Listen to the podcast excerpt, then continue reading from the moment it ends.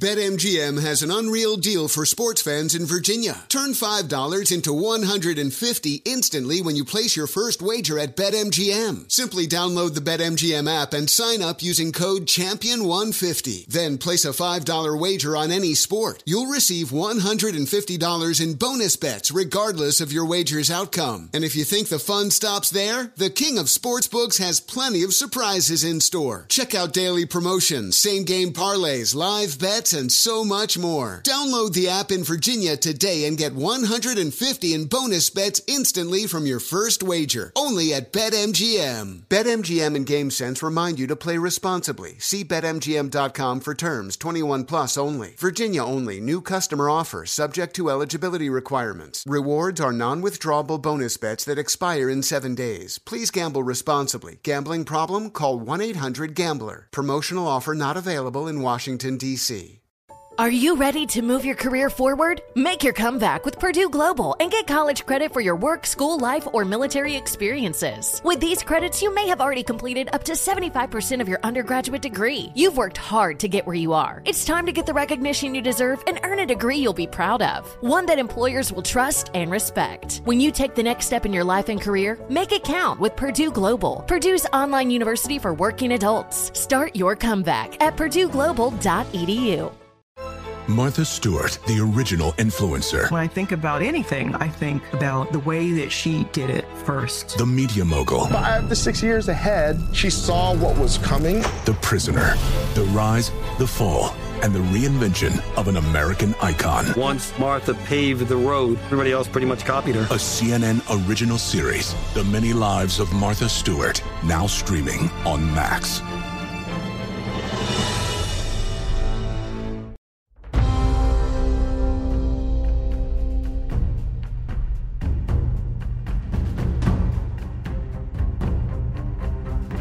This is Lee Habeeb, and this is Our American Stories, and we tell stories about everything here on this show.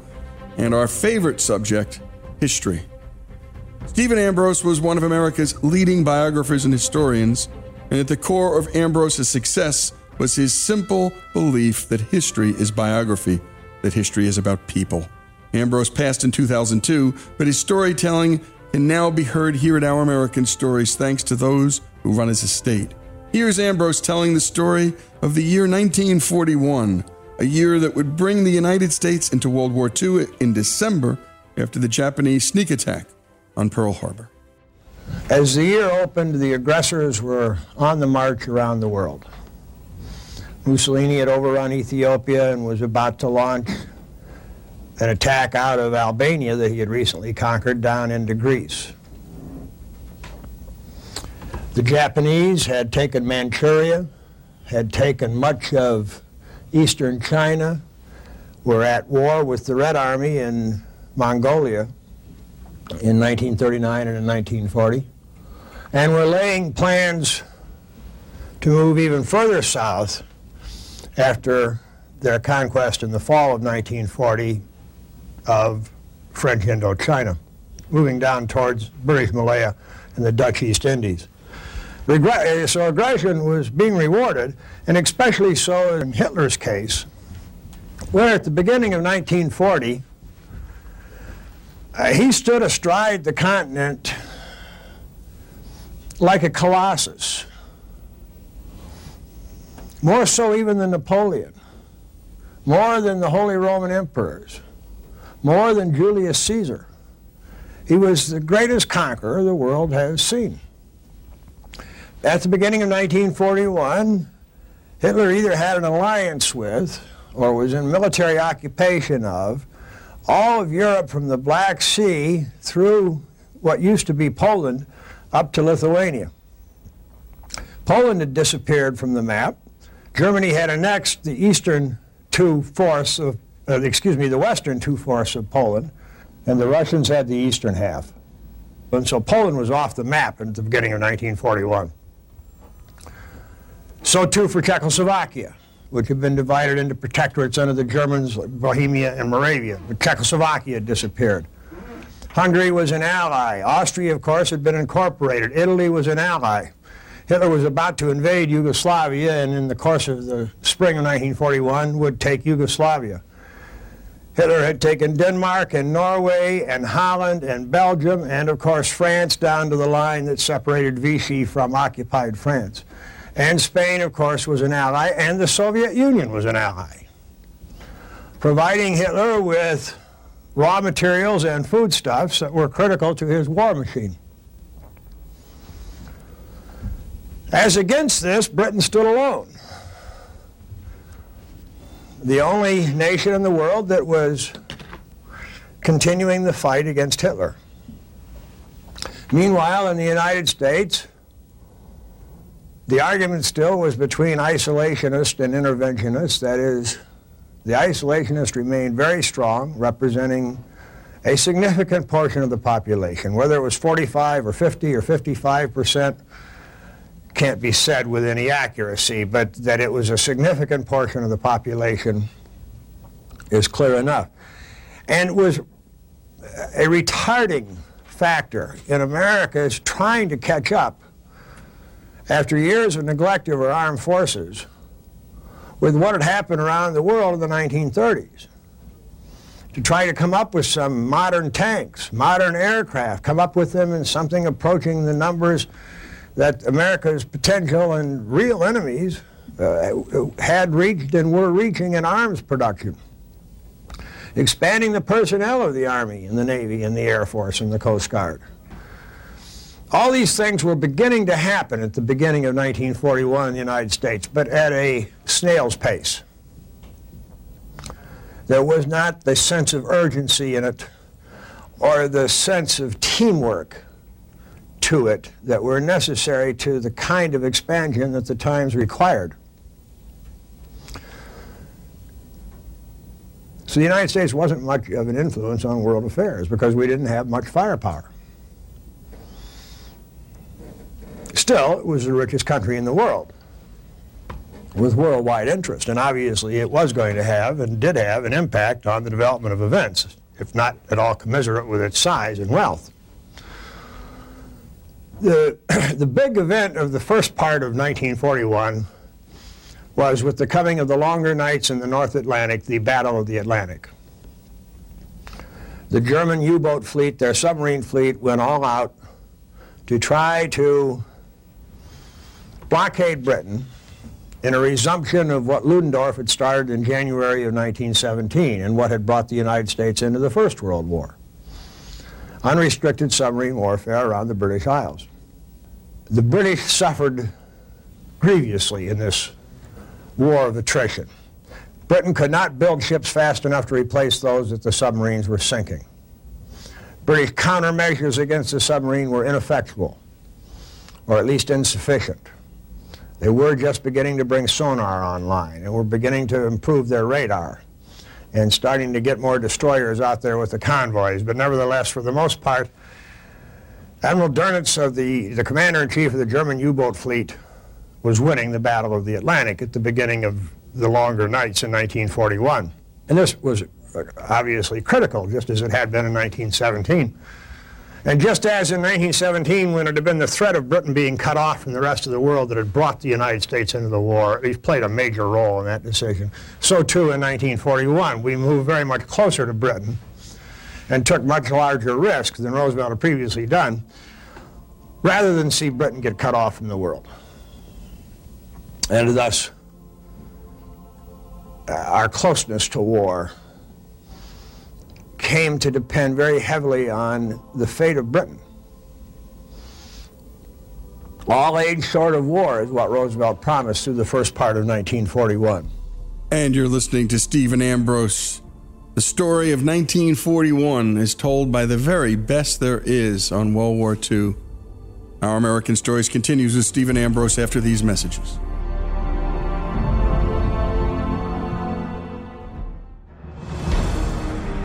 Here at Our American Stories, we bring you inspiring stories of history, sports, business, faith, and love. Stories from a great and beautiful country that need to be told. But we can't do it without you. Our stories are free to listen to, but they're not free to make. If you love our stories in America like we do, please go to ouramericanstories.com and click the donate button. Give a little, give a lot. Help us keep the great American stories coming. That's ouramericanstories.com. Witness the dawning of a new era in automotive luxury with a reveal unlike any other as Infiniti presents a new chapter in luxury, the premiere of the all new 2025 Infiniti QX80. Join us March 20th live from the edge at Hudson Yards in New York City, featuring an unforgettable performance by Grammy and Academy Award winning singer, songwriter, and composer, Jon Batiste. The all new Infiniti QX80 is unlike any luxury SUV you've ever seen. Smart enough to anticipate your needs even before you do. Every line, curve, and detail was thoughtfully crafted so everything for every passenger feels just right. Don't miss it. Mark your calendars and be the first to see it March 20th at 7 p.m. Eastern, only on iHeartRadio's YouTube channel.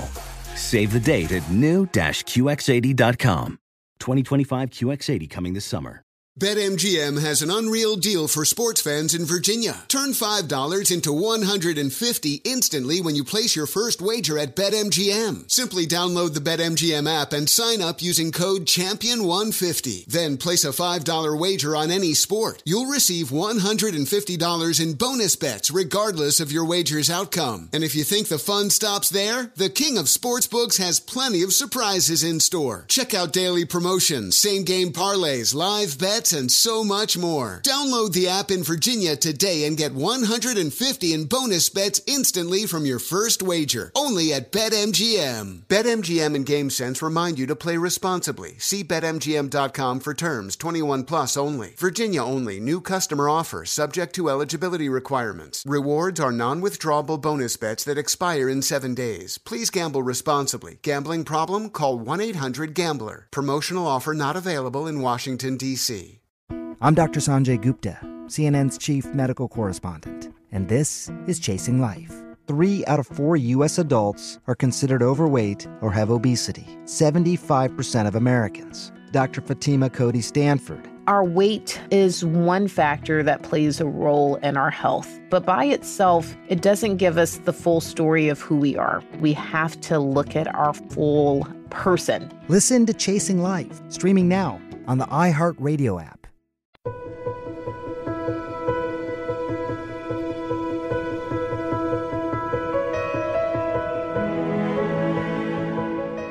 And we continue with our American stories and with Stephen Ambrose painting a picture of gloom. It was Britain alone, Great Britain alone, fighting this war machine. Let's return to Stephen Ambrose. And actually, wasn't very far short of war. In the spring of 1941, he sent U.S. troops to Greenland. That meant that the British could pull their troops out of Greenland and send them to North Africa, where they had an active campaign going on. And then later in July of 1941, Roosevelt sent Marines to Iceland. They relieved the British battalion that was there, which then went down into the Middle East to fight in the desert battles.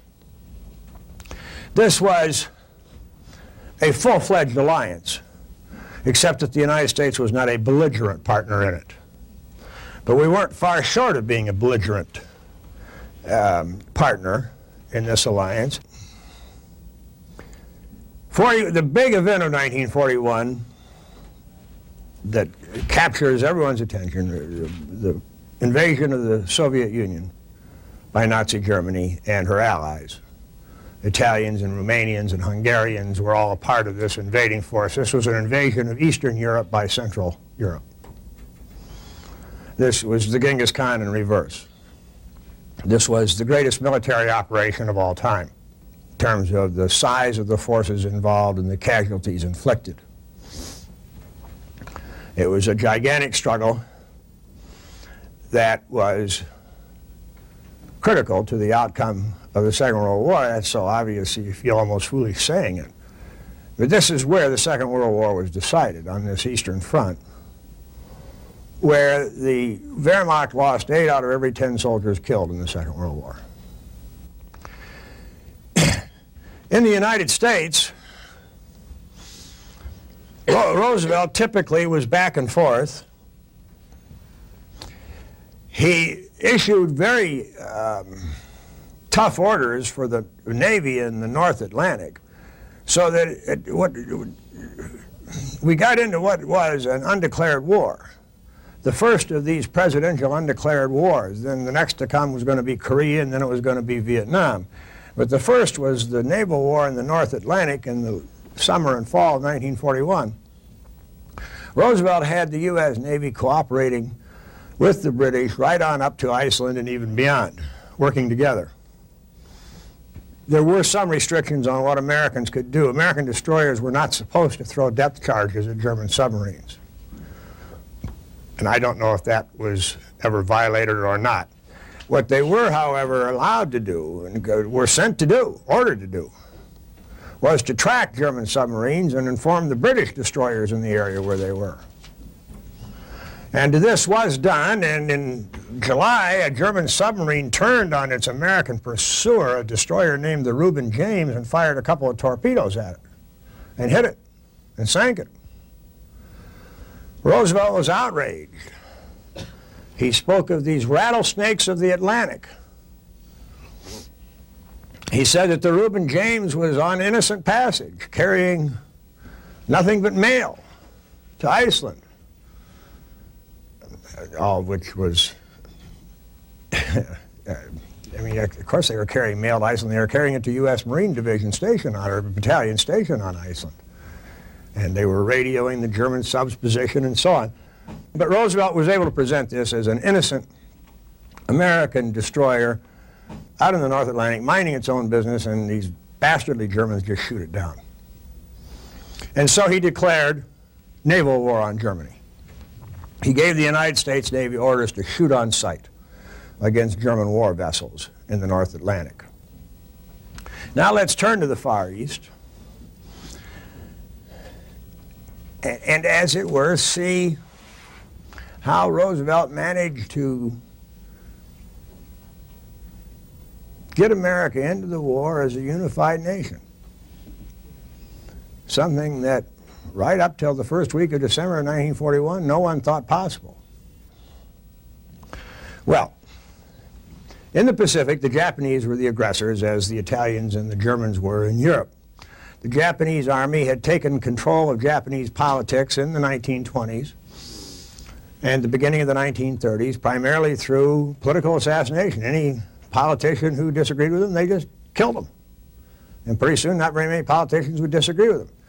And their program was based on race, racial ideas of Japanese superiority and the inferiority of all the peoples around them, especially Koreans and Chinese, but to including Russians. and in fact, including everybody else too.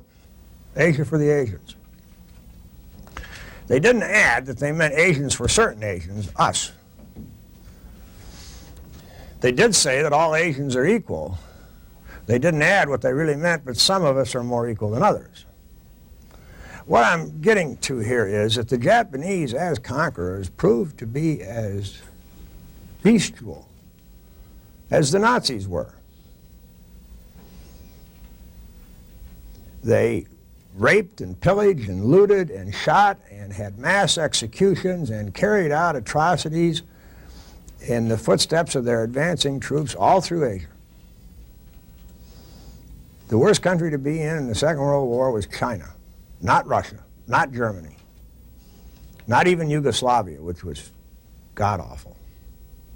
Not even the Philippines, which were terrible. It was China, and the Japanese in China, a story that, that, that the Japanese really have managed pretty well to, if not suppress entirely, to get most of the world to forget.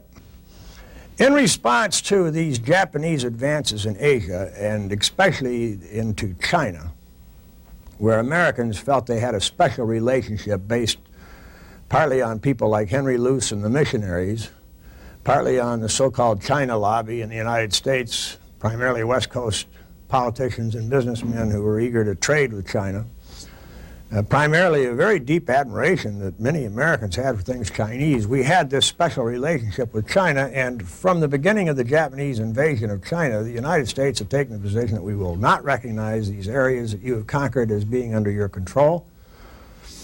We insist on an open door in China. And from the first, the Americans had as a stated principle that before anything else can happen in our diplomacy or, or in our relationship, the Japanese have got to pull out of China. something that the Japanese were absolutely never going to do.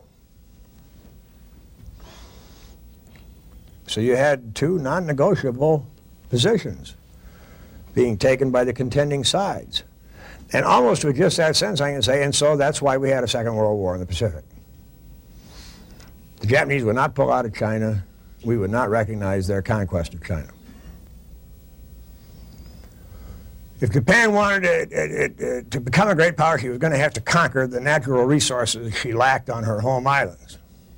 And if she did that, she was going to get driven back by the Americans but, and the British. But she was going to get driven back anyway, she felt. And better to go down fighting, better to have taken the chance, better to have tried than never to have tried at all. Japan in, entered the war, a prince of the imperial family said later, with a tragic determination and a desperate self abandonment.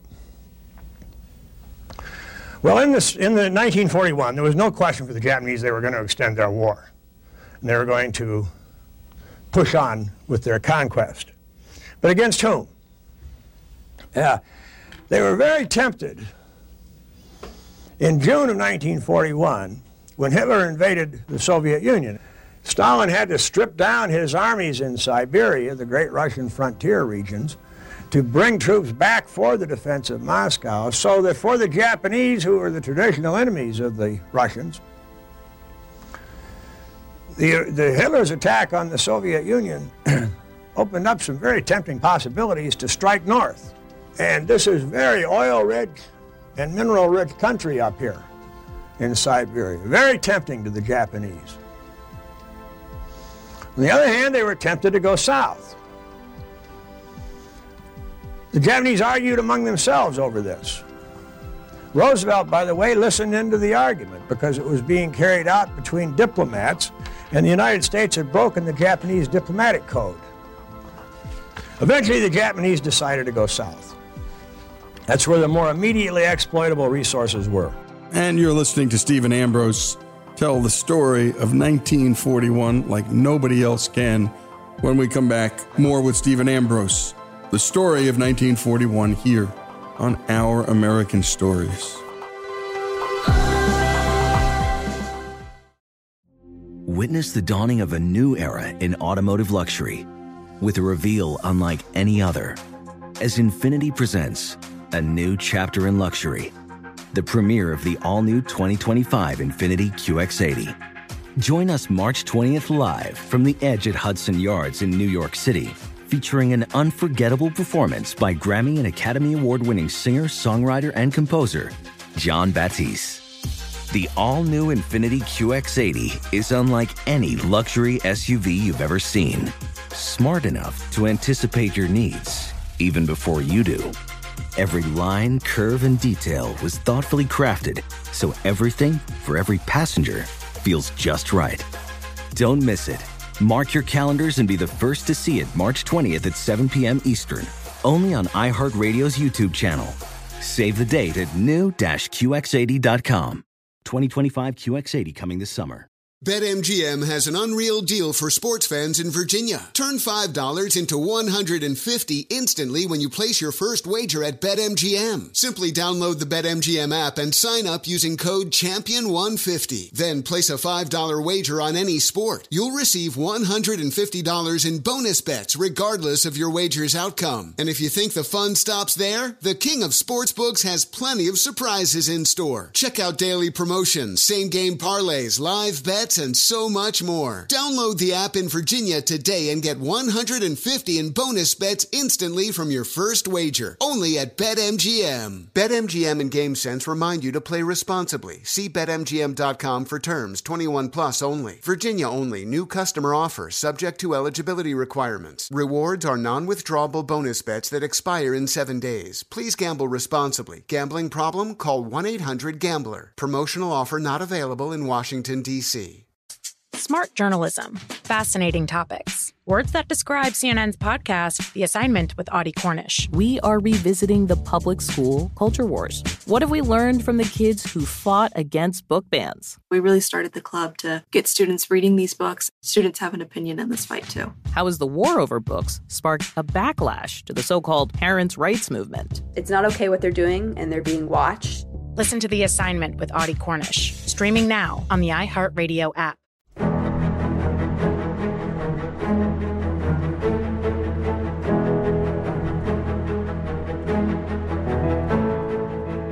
And we continue with our American stories and Stephen Ambrose telling the story of a year. And in this case, a pretty important one 1941. The Philippines wasn't pumping any oil. The Philippines didn't have a lot in the way of minerals. The Philippines' biggest cash crop was mahogany, which wasn't all that important or valuable to the Japanese, to a Japan at war. So why attack the Philippines at all? Why bring the United States into this war? Because they sit right in the middle of our line of communications. And Roosevelt, in order to deter the Japanese, had just sent America's superweapon out too. Clark Field outside of Manila, 50 B-17 four-engine bombers. As, as it were, to, to tell the Japanese, yes, if you do attack to the south, I'm going to interdict your supply columns with these B-17s. Okay, the thinking in the Japanese high command then, beginning with this idea that we're going to have to attack the Philippines, led to the development of a plan to attack, of all places, out here in the middle of the Pacific at Honolulu. Now, why on earth, if they're going south, are they going to be sending forces out on a flanking operation out into the middle of a vast ocean? Well, because Roosevelt also, as a deterrent to the Japanese, had, beginning in 1941, stationed the United States Pacific Fleet taking it out of San Diego and putting it in base at Pearl Harbor in Hawaii. And Admiral Yamamoto, the Japanese naval commander in chief,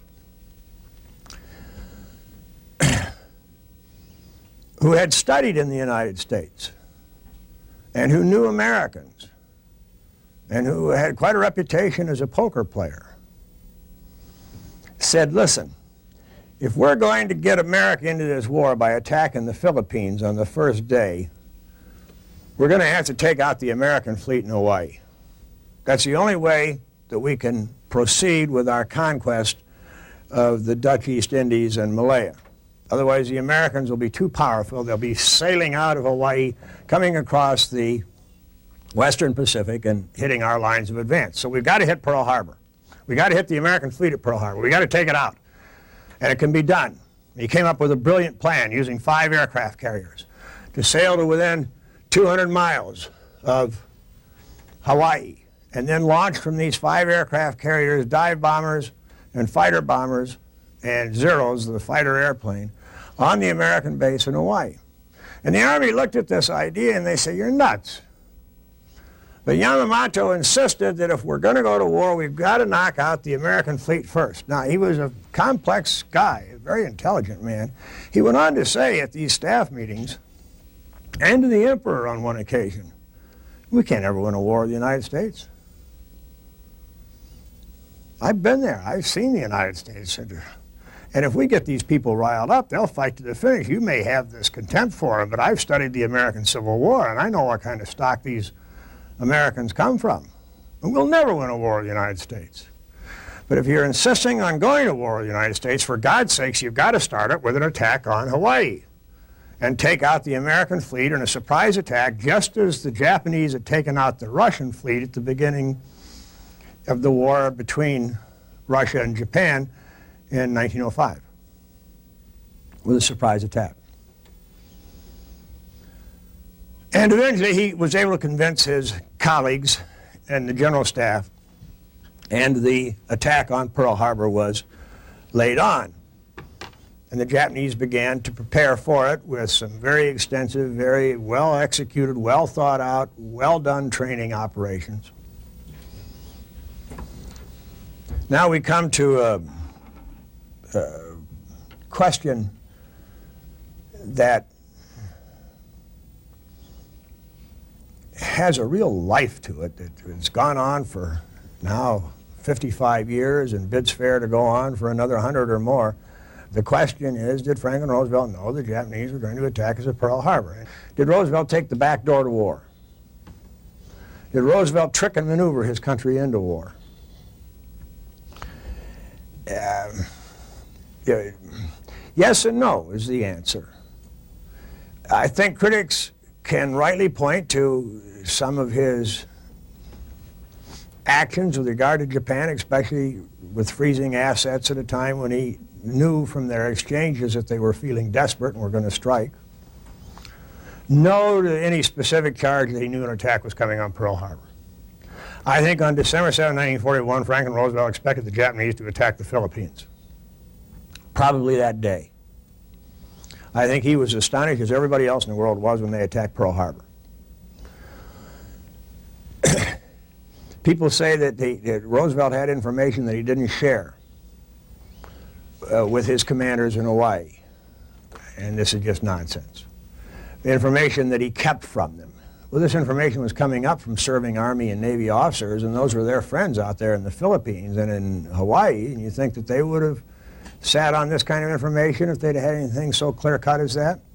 What went wrong at Pearl Harbor? The, reason that Pearl Harbor excites this uh, is partly Franklin Roosevelt was Franklin Roosevelt. He was a very hated man and a very much loved man. He was one of the most polarizing of our presidents, at least as much so as Richard Nixon. And the people who hated Roosevelt tended to be, obviously they were far more Republican than not, and tended to be isolationist. And they were therefore receptive to this argument that Roosevelt had taken us through the back door to war and that Roosevelt, that SOB, had known all along that that attack was coming and he didn't tell those boys and he didn't give them a chance. And you'd hear that in bars and in country clubs all over the country. Uh, there, there just isn't anything to it. Roosevelt did not know an attack was coming on Pearl Harbor any more than anyone else did. Roosevelt basked in the same uh, cocoon uh, uh, that uh, Short and Kimmel did, that General Marshall did, that everybody in the American military and everybody in the country did. Nobody thought that, I mean, to put it bluntly, nobody thought that those little yellow could do something like this. That's what it came down to.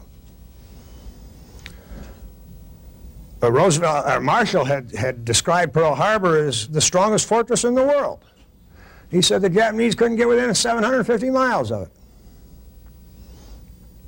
Kimmel and Short knew that a war was coming. Everybody knew a war was coming because the negotiations had broken down. We had told the Japanese we're not going to lift this embargo or uh, unfreeze your assets until you get out of Indochina and China. And the Japanese had just spent a lot of blood, treasure, and emotion on taking China and Indochina, they were about to back out. And we knew that. And they knew we weren't going to back down. And so now, as Secretary of State Cordell Hull said, now it's up to the Army and the Navy. I withdraw. I'm out of here. That was in the middle of November. And, and they began sending out messages to all the commanders in the Pacific and in Panama and around the world to look out. We're breaking off negotiations, and war is expected at any moment. On December 1st, Kimmel and Short got a message identical from General Marshall in the War Department that began, This is a war warning. And you're listening to Stephen Ambrose, and he is telling the story of 1941 and dealing with the mythology that Roosevelt somehow knew all along that Pearl Harbor was going to be hit and just let it happen. And I think he does a superb job of putting that at bay. When we come back, more of this remarkable storytelling from one of the greats, and certainly the very best on the subject of World War II. Stephen Ambrose continues the story of 1941 here on Our American Stories.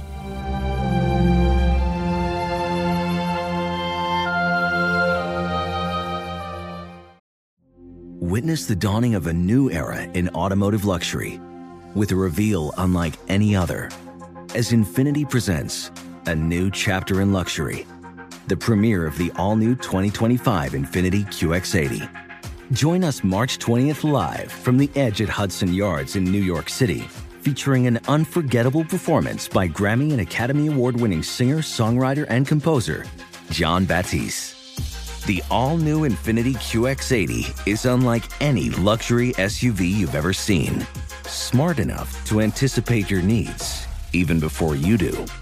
Every line, curve, and detail was thoughtfully crafted so everything for every passenger feels just right. Don't miss it. Mark your calendars and be the first to see it March 20th at 7 p.m. Eastern, only on iHeartRadio's YouTube channel. Save the date at new-QX80.com. 2025 QX80 coming this summer. BetMGM has an unreal deal for sports fans in Virginia. Turn $5 into 150 instantly when you place your first wager at BetMGM. Simply download the BetMGM app and sign up using code Champion150. Then place a $5 wager on any sport. You'll receive $150 in bonus bets regardless of your wager's outcome. And if you think the fun stops there, the King of Sportsbooks has plenty of surprises in store. Check out daily promotions, same game parlays, live bets, and so much more. Download the app in Virginia today and get 150 in bonus bets instantly from your first wager. Only at BetMGM. BetMGM and GameSense remind you to play responsibly. See BetMGM.com for terms. 21 plus only. Virginia only. New customer offer subject to eligibility requirements. Rewards are non withdrawable bonus bets that expire in seven days. Please gamble responsibly. Gambling problem? Call 1 800 Gambler. Promotional offer not available in Washington, D.C. CNN Underscore's Guide to Sleep has tons of recommendations for products that can help you get the best night's sleep ever. All right, let's face it, most of us have had trouble falling or staying asleep at some point, and there are a lot of products and hacks claiming to be the solution to our sleepless nights. That's why the CNN Underscored team spend hundreds of hours testing products to find the ones that can make a huge difference in the quality of your slumber. Visit underscore.com now for our ultimate guide to getting better sleep.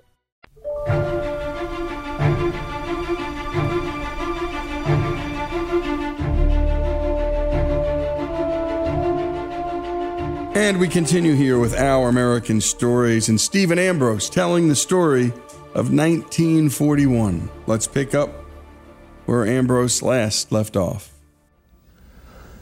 Now you ask, how on earth could Kimmel and Short be caught by surprise in a situation like this? To add to it, a situation in which the American intelligence had lost the Japanese fleet, the carrier fleet, one of the greatest intelligence blunders of all history. The world, uh, the Pacific world was about to go to war, and American intelligence lost track of the Japanese strongest striking force, didn't know where they were. Didn't know if they had gone south, north, west, where. So how did Kimmel and Short get caught? By surprise. Well, for one, it, it, it's really not difficult to understand, actually. But for one thing, the Japanese did everything right. From the moment that the carriers left Tokyo the, uh, harbor, they uh, maintained radio silence, even very low volume uh, talk between ships themselves. Everything was done by semaphore. They could receive messages from Japan, but they didn't send out anything at all. So that our breaking of the Japanese code did us no good, because it doesn't do any good to have broken the code when they're not using the radio.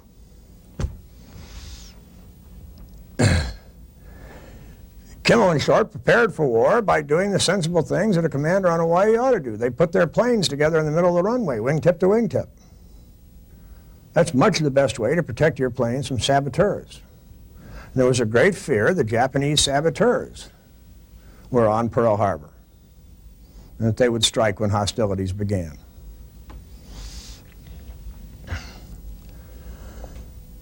Uh, Another factor in, in how the Japanese pulled this one off was American, not, I, I don't want to say complacency because that's not what I mean. American, it had become routine. There had been so many false alarms. There had been so many times in 1941 when negotiations were breaking down and people were worried that war might come at any moment that there had been too many full alerts, which of course interfered with drill and training. So that even when warned to be on full alert, they, they weren't. They couldn't. They, they couldn't take it seriously enough. A lot of little things went wrong in the morning of December 7th for the U.S. Navy. Uh, we did have radar. We were just coming onto radar. It was, it was uh, not common issue, it was still experimental, but radar was there. And we'd gotten some tips from the British, who had used radar very successfully in the Battle of Britain. And there was a radio station on Hawaii that was beaming out in the direction that the Japanese planes were coming from in the pre-dawn hours of the 7th day of December of 1941. And these radar operators, they were out there for a stay of time. They were to be out, they were to stay at their post until 7 a.m. And then they were supposed to be relieved by another team. Well, 7 a.m. came and the other team wasn't there, and they noted some blips on the screen. They saw planes were approaching. And they got on the phone and called back uh, to base, and the, and the lieutenant back there, the duty officer, said, oh, they were expecting some um, B-17s to be coming in from San Francisco, and those must be them. So you can go ahead and shut down your radar for the day.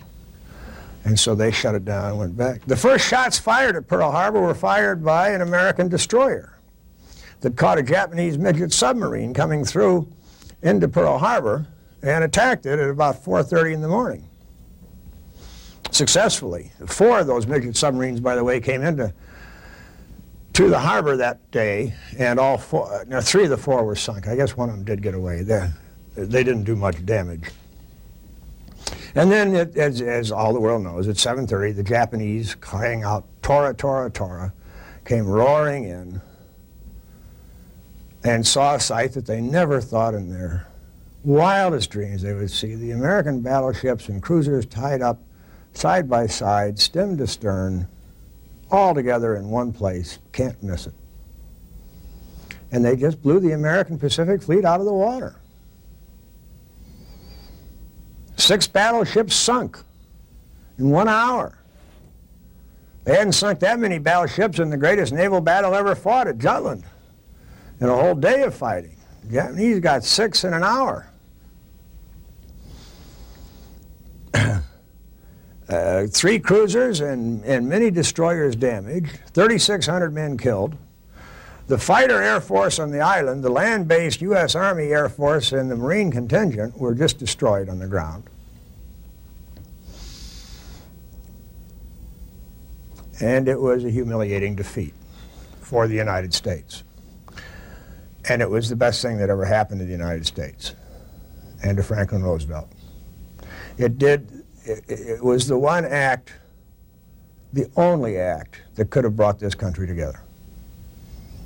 And it did. It helped enormously that the Japanese, who were so efficient and indeed brilliant in the way they carried out the attack, were politically so inept that they forgot to hand in or did not manage to hand in the declaration of war until one hour after the attack began.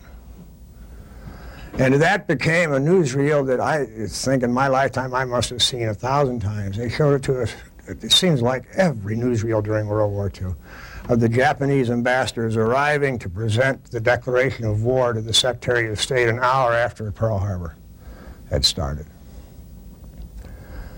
Uh, the national outrage was um, palpable. You could feel it, you could smell it, you could touch it. The, the sense of uh, we've, we're, we're all in this together, we've got to have revenge. Feelings that Roosevelt would never, had not been able to, would never have been able to produce without Pearl Harbor. Pearl Harbor did the thing that Yamamoto had most feared. It, it, Yamamoto knew, as I say, that Japan can't win such a war. He did think if we knock out their fleet, it'll take them two years to build a new one. Meanwhile, we'll build a defensive perimeter in the Pacific that'll be so expensive for them to attack that they'll give it up and agree to a compromise peace that'll allow us to keep China in a way, Yamamoto's strategy was similar to Ho Chi Minh's. When You fight a democracy, you just outweigh them. Just keep inflicting casualties, and pretty soon they'll quit. Just won't be important enough to them. Pearl Harbor made it important enough. Pearl Harbor meant that we were going to go on to the end, whatever, in this war. Absolutely. Now, added to the shame of Pearl Harbor was what happened in the Philippines, where the Japanese caught Douglas MacArthur's B 17s on the ground on Clark Field, lined up wingtip to wingtip, protected by sentries from possible saboteurs coming in from the jungle, but without any anti-aircraft guns looking up because the nearest Japanese base was 20 miles beyond their maximum, the known maximum range of their zeros. But the Japanese pilots who knew how to maintain these RPMs so that they never varied one little millimeter from it for hours on end, got that extra 20 miles out of their zeros. And got over Clark Field and destroyed America's Air Force, America's Bomber Air Force, 50 planes in the Pacific. And this added to the national humiliation. Roosevelt spoke for all Americans the next day in a joint session of Congress yesterday, December 7th, 1941, a date which will live in infamy. The United States was suddenly and deliberately attacked by na naval and air forces of the Empire of Japan. He asked the Congress to recognize that a state of war now existed between the Empire of Japan and the United States, and Congress did so with only one dissenting vote. That came from a congresswoman from Missoula, Montana who had also voted against entering into World War I. And so America was at war, but only on one front. Roosevelt had not asked for a declaration of war against Germany. He had no more reason to ask for a declaration of war against Germany on December 8th than he had had on December 6th. Germany hadn't attacked the United States, Japan had. But all the plans called for fighting the war against Germany first. And this put Roosevelt in something of a dilemma, and we don't know what he would have done about it. Uh, how he would have handled that problem. Hitler solved it for him by inexplicably declaring war on the United States, a decision that no one has ever understood. He was not required to do it by his pact with Japan, which was a defensive pact. It brought him no benefits. It brought in now uh, uh, the United States as his sworn enemy. And so 1941 came to an end with the United States now fully involved in, but still woefully unprepared for, the Second World War. And you've been listening to the great Stephen Ambrose, and thanks to his estate for letting us use so much of this remarkable storytelling, this time about the year 1941, thanks to Greg Hengler for all the work he does on these pieces. And if you want to hear more from Stephen Ambrose, go to ouramericanstories.com and just type in the word Ambrose on the search bar. The story of 1941 is told by Stephen Ambrose here on Our American Stories. Infiniti presents a new chapter in luxury, the premiere of the all new 2025 Infiniti QX80, live March 20th from the edge at Hudson Yards in New York City featuring a performance by Jon Batiste. The all new 2025 Infiniti QX80 is an SUV designed to help every passenger feel just right. Be the first to see it March 20th at 7 p.m. Eastern, only on iHeartRadio's YouTube channel. Save the date at new-QX80.com. Don't miss it. 2025 QX80 coming this summer. Does money stress you out? Let Facet flip your financial chaos into clarity. Finding Facet immediately put us at ease. Facet's innovative approach to financial planning ensures your money works as hard as you do, enabling members to experience the joys of having your finances in order. And that makes us Facet for life now, I guess. Visit Facet.com, F A C E T.com to learn more. This ad is sponsored by Facet. Facet Wealth is an SEC registered investment advisor. This is not an offer to buy or sell securities, nor is it investment, legal, or tax advice. These testimonials are from current Facet members who are not compensated. All opinions are their own and not a guarantee of a similar outcome.